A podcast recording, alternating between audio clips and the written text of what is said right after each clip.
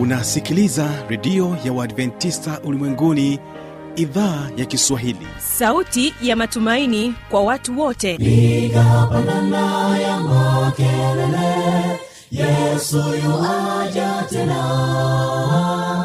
Ipata sauti imba sana yesu yuaja tena. Anakuja anakuja yesu yuaja tena. Hii ni sauti ya matumaini kwa watu wote. Inayokujia kupitia redio ya uadventista ulimwenguni awr toka kila kona ya dunia tunasikia vita njaa maafa. Hivyo washiria marejeo ya mwokozi. Piga panda ewe mlinzi yesu yuwaja tena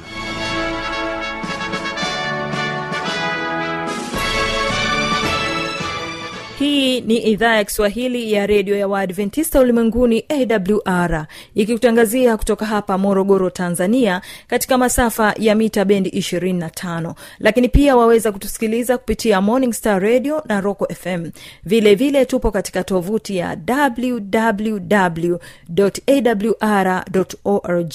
Na kule nchini kenya waweza kutusikiliza kupitia masafa ya mita bendi 89.7 kisima fm msikilizaji wangu karibu sana kipindi hiki maalum kipindi cha neno la mungu ambapo kwa leo tutapata kumsikiliza mwinjilisti dikson mipawa. Ni imani yangu ya kwamba hali yako ni njema. Mimi ambaye ni msimamizi wa haya matangazo unaitwa habi machilmshana karibu tuwe sote mwanzo hadi mwisho. Neno la leo kwa nini yesu alikufa? Kwa nini yesu alikufa? Basi kabla ya kusikiliza somo zuri neno hili la uokovu tusikilize wimbo kutoka kwao dodoma adventi na wimbo unaosema tazameni mwanakondoo. Barikiweni na wimbo huu na mara baada ya hapo nitarejea. Tazameni ni mwana kondo achukuae dhambi ulimwengu aliyechinjwa tangu kuwekwa misingi ya dunia huyu ndiye habari zake zilinenwa kwamba atakuja kukomboa ulimwengu wote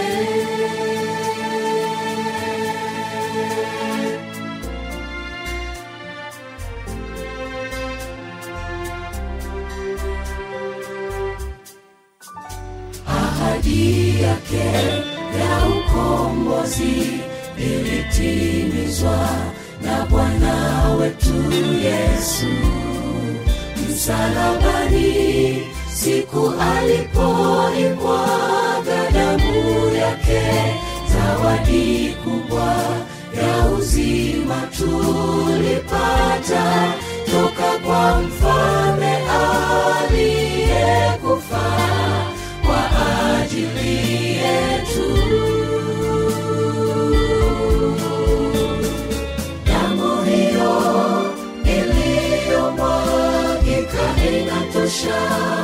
Kusafi dhambi za watu wote wanaomwamini yesu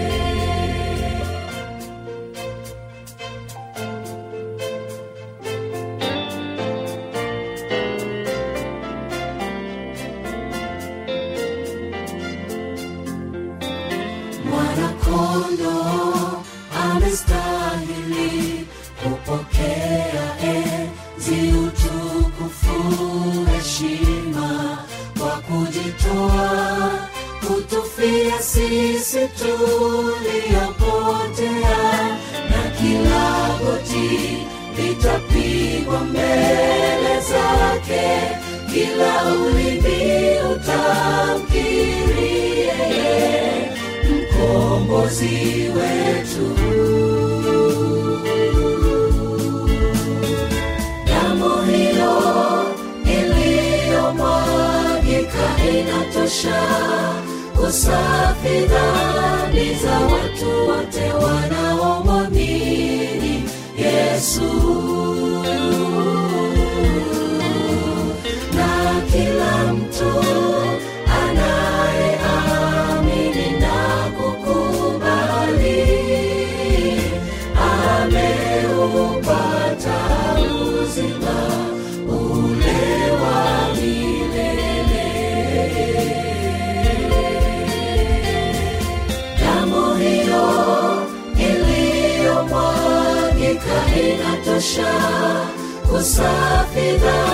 dhambi za watu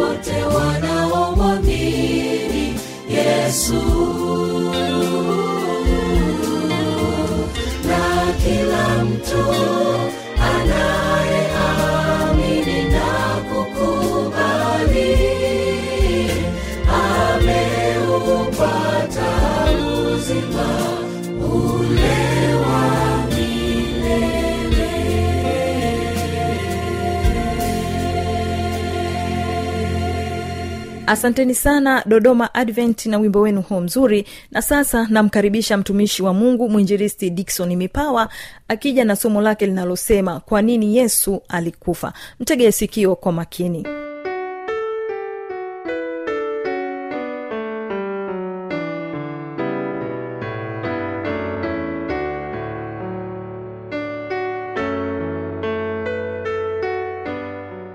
bwana yesu asifiwe mpenzi msikilizaji. Karibu tena katika kipindi hiki makini cha neno la mungu. Kuletea kipindi hiki ni mwinjiristi dikson joseph mipawa kutoka kanisa la wadventista sabato kimele mtaa wa kerege bagamoyo pwani. Kwa sasa niko natumika katika kanisa la kidimu kundi la mkombozi mtaa wa maili moja kibaha pwani karibu sana ikiunga tamani kupata maombi kupata ushauri una maswali unahitaji majibu una changamoto yote tuweze kushirikiana kwa ajili ya kumwita mungu wetu kwa ajili ya kuombeana.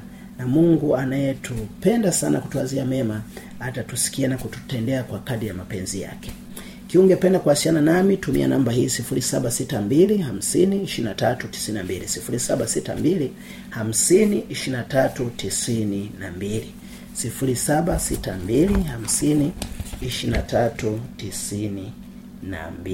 karibu sana mpenzi msikilizaji ili tuweze kubarikiwa kwa pamoja katika siku ya leo. Somo letu la leo tunajiuliza swali kwamba kwa nini yesu alikufa? Kwa nini yesu alikufa? Hilo ndio swali letu ambalo tutaliangalia kwa kina siku ya leo. Kwa nini yesu alikufa biblia inasema katika warumi katika warumi sura ya sita mstari wa ishirina tatu inasema kwa maana mshahara wa dhambi ni mauti. Kwa hiyo ili yesu afe alifanya dhambi gani? E, alifanya dhambi gani? Alifanya dhambi gani? Hata bwana wangu aweze kusurubiwa na kufa kifo cha kikatili kiasi hicho. Biblia inasema vizuri. Biblia inasema vizuri katika kitabu kile cha brania sura ya nne biblia inatuambia kwamba wabrania sura ya nne msara kumi na tano biblia inasema kwa kuwa hamna kuhani mkuu asiyeweza kuchukuana nasi katika mambo yetu ya udhaifu bali yeye alijaribiwa sawasawa na sisi katika mambo yote bila kufanya dhambi.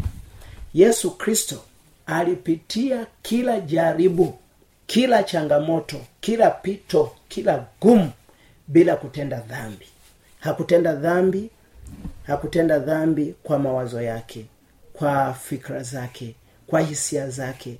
Hakutenda dhambi kwa maneno yake wala hakutenda dhambi kwa matendo yake na tabia zake. Biblia inasema alijaribiwa katika mambo yote bila kutenda dhambi. Kama yesu hakutenda dhambi kwa nini basi alikufa?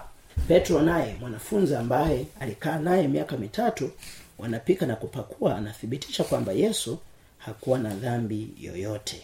Katika petro wa kwanza mbili fungu la ishirini na mbili. Petro wa kwanza mbili ishiri na mbili. Petro wa kwanza mbili ishiri na mbili. Biblia inasema yeye hakutenda dhambi wala hila haikuonekana kinywani mwake. Yeye alipotukanwa hakurudisha matukano alipoteswa hakuogofya. Bali alijikabidhi kwake yeye ahukumuye kwa haki. Eh? fungu la ishirina nne. Yeye mwenyewe alizichukua dhambi zetu katika mwili wake juu ya mti. Tukiwa wafu kwa mambo ya dhambi tuwe hai kwa mambo ya haki. Na kwa kupigwa kwake sisi tumeponywa. Biblia inasema hapakuonekana hila katika midomo ya yesu. Hapakuonekana hila wala uongo wala jeuli hata alipopigwa kurudisha hata alipotukanwa hakurudisha. Eh? petro aliyekaa naye miaka mitatu anathibitisha na kushuhudia kwamba yesu hakuwa na dhambi yoyote. Lakini yesu alizichukua dhambi zetu alizichukua dhambi zetu. Juu ya mwili wake akapanda nazo mpaka kalvari akapanda nazo mpaka goligota. Na dhambi zangu na dhambi zako zilimuua mkozi yesu hakuwa na dhambi yoyote. Yesu hakuwa na dhambi yoyote. Katika kitabu kile cha wakorinto wa pili tano e, paulo naye anathibitisha mambo haya. Kitabu cha wakorinto wa pili sura ile ya tano mstari ule wa e, mstari ule wa ishirina moja. Anasema yeye asiyejua dhambi alimfanya kuwa dhambi kwa ajili yetu ili sisi tupate kuwa haki ya mungu katika yeye. Kwa hiyo yesu hakujua dhambi hakuwahi kufanya dhambi hakuwahi kutenda dhambi lakini kwa ajili ya wokovu wetu amechukua dhambi zetu maovu yetu na makosa yetu mapungufu kasoro katika tabia zetu madhaifu yetu akaenda kufa nayo e, katika msalaba wa kalvari. Ndiyo yeye mwenyewe yeye mwenyewe anawauliza kwamba ni nani anayenishuhudia kwamba mimi nina dhambi? Katika yohana sura ya ya nane mstari wa arobaini na sita. Yohana sura ya nane mstari wa arobaini na sita biblia inasema ni nani miongoni mwenu anishuhudiaye kuwa nina dhambi? Nami nikisema kweli mbona ninyi hamnisadiki yesu aliwauliza eh? aliwauliza wapinzani wake kwamba ni nani eh? ni nani ambaye ni nani ambaye anashuhudia kwamba mimi nina dhambi fulani unajua hiki kitu ambacho yesu alifanya alifanya jambo kubwa sana ni nani ambaye anaweza akathubutu eh, kusimama mtaani kwake eh, nyumbani kwenu nyumbani kwako kwa ndugu zako na kusema kwamba ni nani anayenishuhudia kwamba nina dhambi? Mbona mikono yote itakuwa hewani? Ndugu yangu yesu hakuwa na dhambi yoyote. Kilichomuua ilikuwa ni dhambi zangu na dhambi zako. Yeye alifanywa kuwa dhambi kwa ajili yetu ili sisi tupate kuwa haki ya mungu. Yesu amefanya kitu ambacho ni cha pekee katika dunia hii. Amefanya kitu cha pekee sana katika dunia hii. Kitabu kile cha luka ishirina tatu. Hata viongozi wa kirumi walishuhudia kwamba yesu hakuwa na hatia. Katika luka ishirina tatu kitabu cha luka ishirina tatu mstari wa kumi na tatu biblia inasema luka ishirina tatu mstari wa kumi na tatu biblia inasema na pilato akawakutanisha wakuu wa makuhani na wakubwa na watu akawaambia mtu huyu mmemleta kwangu kana kwamba anapotosha watu. Nami tazama nimeamua mambo yake mbele yenu ila sikuona kwake kosa lolote katika mambo hayo mliyomshtaki. Fungu la kumi na tano. Wala hata herode kwa maana amemrudisha kwetu basi tazama hakuna neno lolote alilolitenda lipasalo kufa. Yesu hakufanya jambo lolote lililokuwa lina linamfanya afe lililomfanya astahili kufa. Eh, kifo alichokufa yesu ilikuwa ni stahili yetu ilikuwa ni haki yetu maana mshahara wa dhambi ni mauti. Sisi ndio tulikuwa tumekosea. Sisi tulikuwa wakufa sisi wakupotea wakuangamia lakini kwa ajili ya upendo wake mwingi yesu kristo amechukua adhabu yetu amechukua huzuni zetu amechukua masikitiko yetu amechukua maumivu yetu misongo yetu migandamizo yetu ya mawazo ndiyo ame, ame, amechukua stress zetu depression zetu akaenda nazo katika msalaba wa kalvari tuna kila sababu ya kumchagua tuna kila sababu ya kumtumikia tuna kila sababu ya kumwamini tuna kila sababu ya kuwa upande wake nataka nikwambie kwamba yesu hakuwa na dhambi yoyote. Viongozi wa dini walishuhudia kwamba yesu hakuwa na dhambi yote pilato anashuhudia kwamba yesu hakuwa na dhambi yote na, na, na hakuwa na kosa lote kufa. Hata herode yule katili kiongozi katili alishuhudia waziwazi kwamba yesu hakuwa na kosa lolote lililofanya astahili kufa.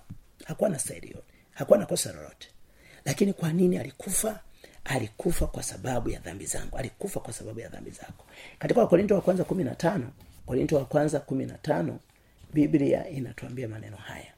Korinto wa kwanza kumi na tano mstari ule wa tatu anasema kwa maana naliwatolea ninyi hapo mwanzo yale niliyoyapokea mimi mwenyewe ya kuwa kristo alikufa kwa ajili ya dhambi zetu kama yanenavyo maandiko. Kwa hiyo yesu hakufa kwa sababu ya dhambi zake. Alikufa kwa sababu ya dhambi zetu.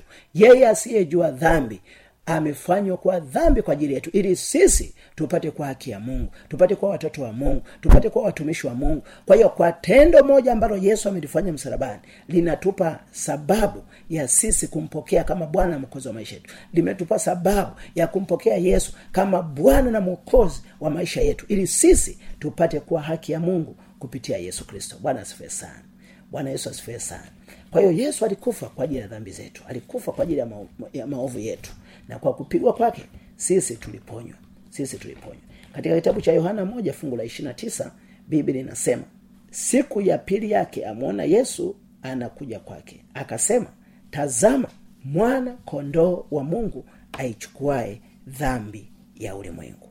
Tazama mwana kondoo wa mungu aichukuae dhambi ya ulimwengu. Yesu amechukua dhambi zetu amechukua maovu yetu amechukua makosa yetu katika msalaba wa karivari na kwa sababu ya kifo chake sisi tuna, tuna, tuna kila sababu ya kumwamini ya kumpokea ya, ya kujisalimisha mikononi mwake ili sisi tupate uzima wa milele kupitia yesu kristo.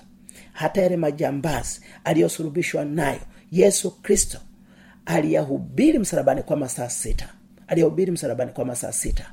Ili yatubu ili yaongoke ili yamrudie yaache tabia mbaya yaache wizi yaache yaache hira yaache nguvu za ibilisi. Lakini bado waling'ang'ania walikumbatia na ikawa sababu ya wao kupotea.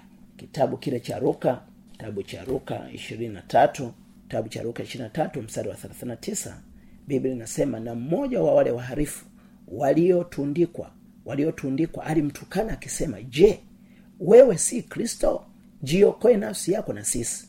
Lakini yule wa pili akamjibu akamkemea akisema wewe humwogopi hata mungu? Nawe u katika hukumu hiyo hiyo? Eh? fungu la moja. Nayo ni haki kwetu sisi kwa kuwa tunapokea malipo tuliyostahili kwa matendo yetu. Bali huyu hakutenda lolote linalofaa. Kisha akasema e yesu nikumbuke utakapoingia katika ufalume wako yesu akamwambia amini nakwambia leo hivi utakuwa pamoja nami peponi. Bwana asifiwe sana. Taka nikwambie kwamba kama kuna ombi la maana la kuomba ni bwana atukumbuke katika ufalme wake. Tunaweza tukawa ni maraya tunaweza tukawa ni kahaba tunaweza tukawa ni wezi tunaweza tukawa ni wachawi tunaweza tukawa ni wambea watu wenye masengenyo watu wenye chuki watu wenye mawadui watu wenye uhasama wasiotaka kusamehe wasiotaka kuachiria lakini yesu anasema kama tutatubu kama tutaungama kama tutabadilika kama tutajisalimisha mikononi mwake yeye atatupokea yeye atatusamehe yeye atatupa mwanzo mpya yeye atatupa nguvu. Kama yesu aliweza kumpokea huyu mwizi jambazi sugu dakika za mwisho akahakikishiwa wokovu akahakikishiwa milele pamoja na wizi wake pamoja na ujambazi wake aliofanya katika maisha yake pamoja na ukatili alipata uhakikisho wokovu. Nataka nikwambie kwamba hata kama umeua mtu hata kama unatembea na mke wa mtu kama utatubu kama utaungama na kuja kwa yesu yesu atakusamehe kabisa atakupa amani atakupa furaha ataondoa hatia ya dhambi katika maisha yako na atakupa nguvu mpya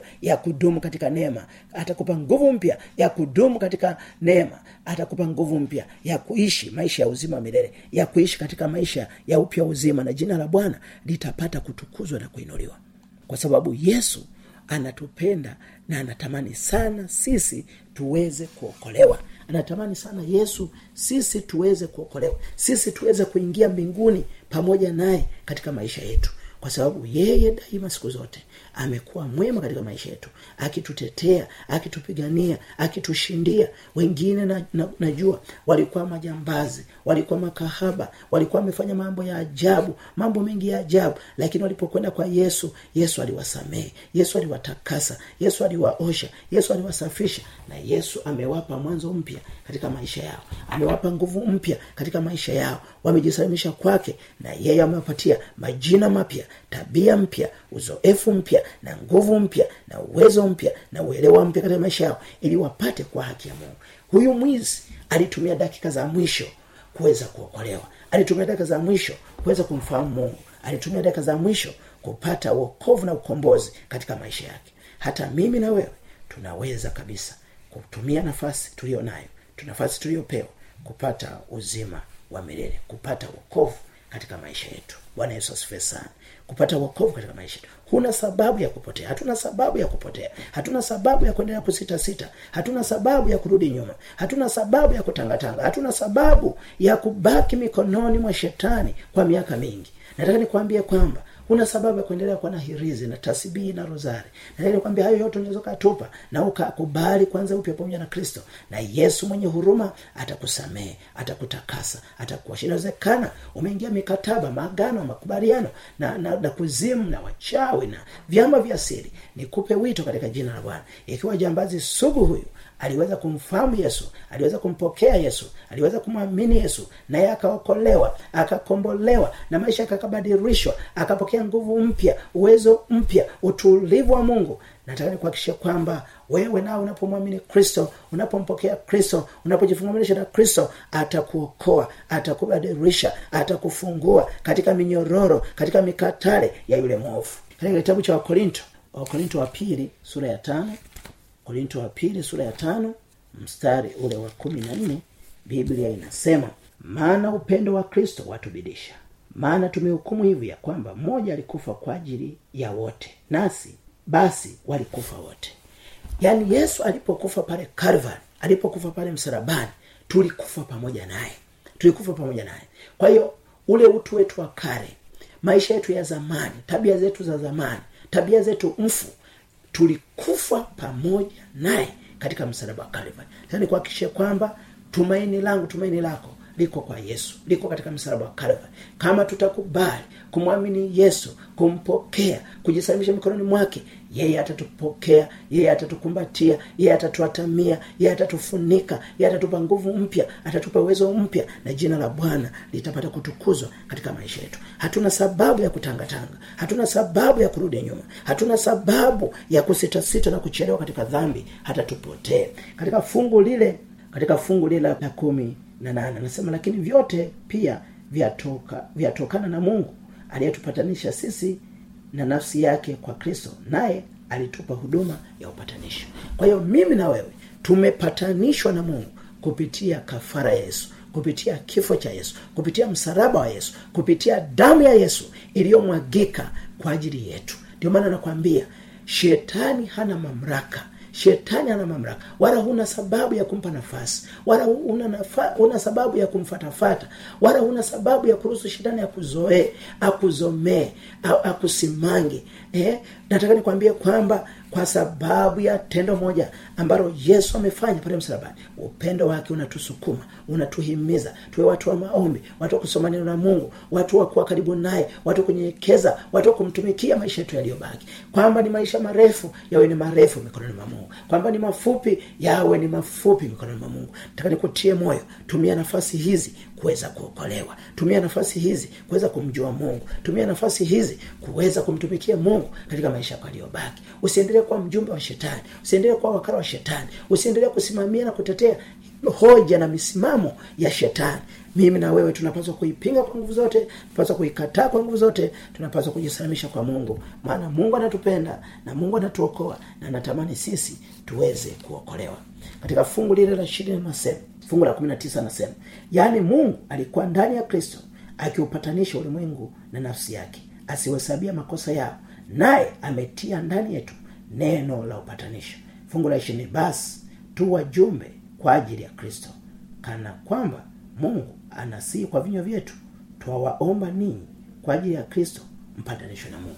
Kwa hiyo ndugu yangu ikiwa ikiwa mwizi huyu alipatanishwa na kristo hata mimi na wewe tunaweza tukapatanishwa na mungu. Tunaweza tukarudi mikononi mwa mungu. Nasi bwana akatukubali nasi bwana akatukubali tukaanza upya katika maisha yetu na jina la bwana likatukuzwa bwana yesu asifiwe sana basi nikuombe ikiwa ungependa kutoa maisha yako kwa kristo.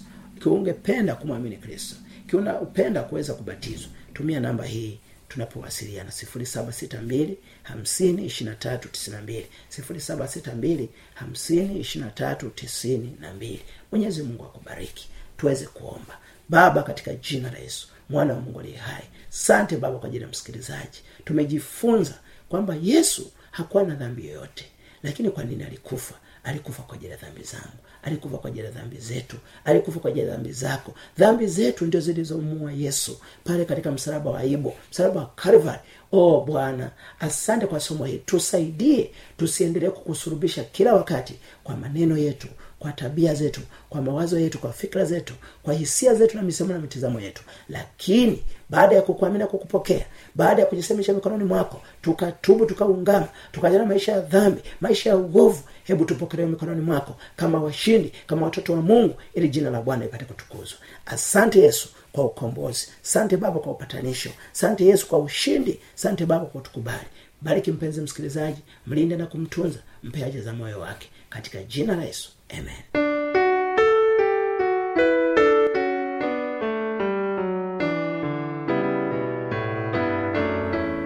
Msikilizaji inawezekana kabisa ukawa na swali au umepata changamoto. Namba za kuwasiliana ni hizi hapa. Anakuja anakuja. Yesu yuwaja tena. Na hii ni awr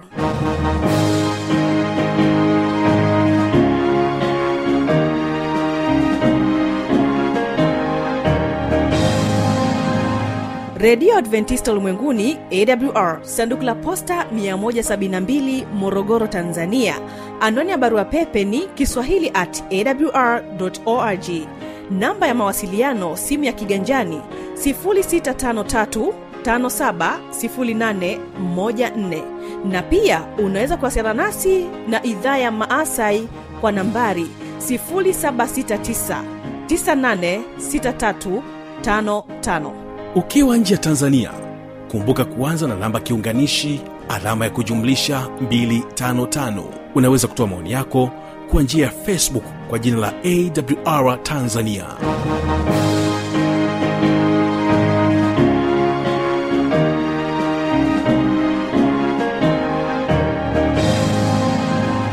na kwa kufikia hapo msikilizaji hatuna la ziada. Nimefikia tamati ya kipindi hiki kwa siku hii ya leo. Amani ya bwana idumu kuwa pamoja nawe. Mimi ambaye nimekuwa msimamizi wa haya matangazo jina langu naitwa habi machilumshana kwa heri naendelea kubarikiwa na matangazo haya. Wa sayuni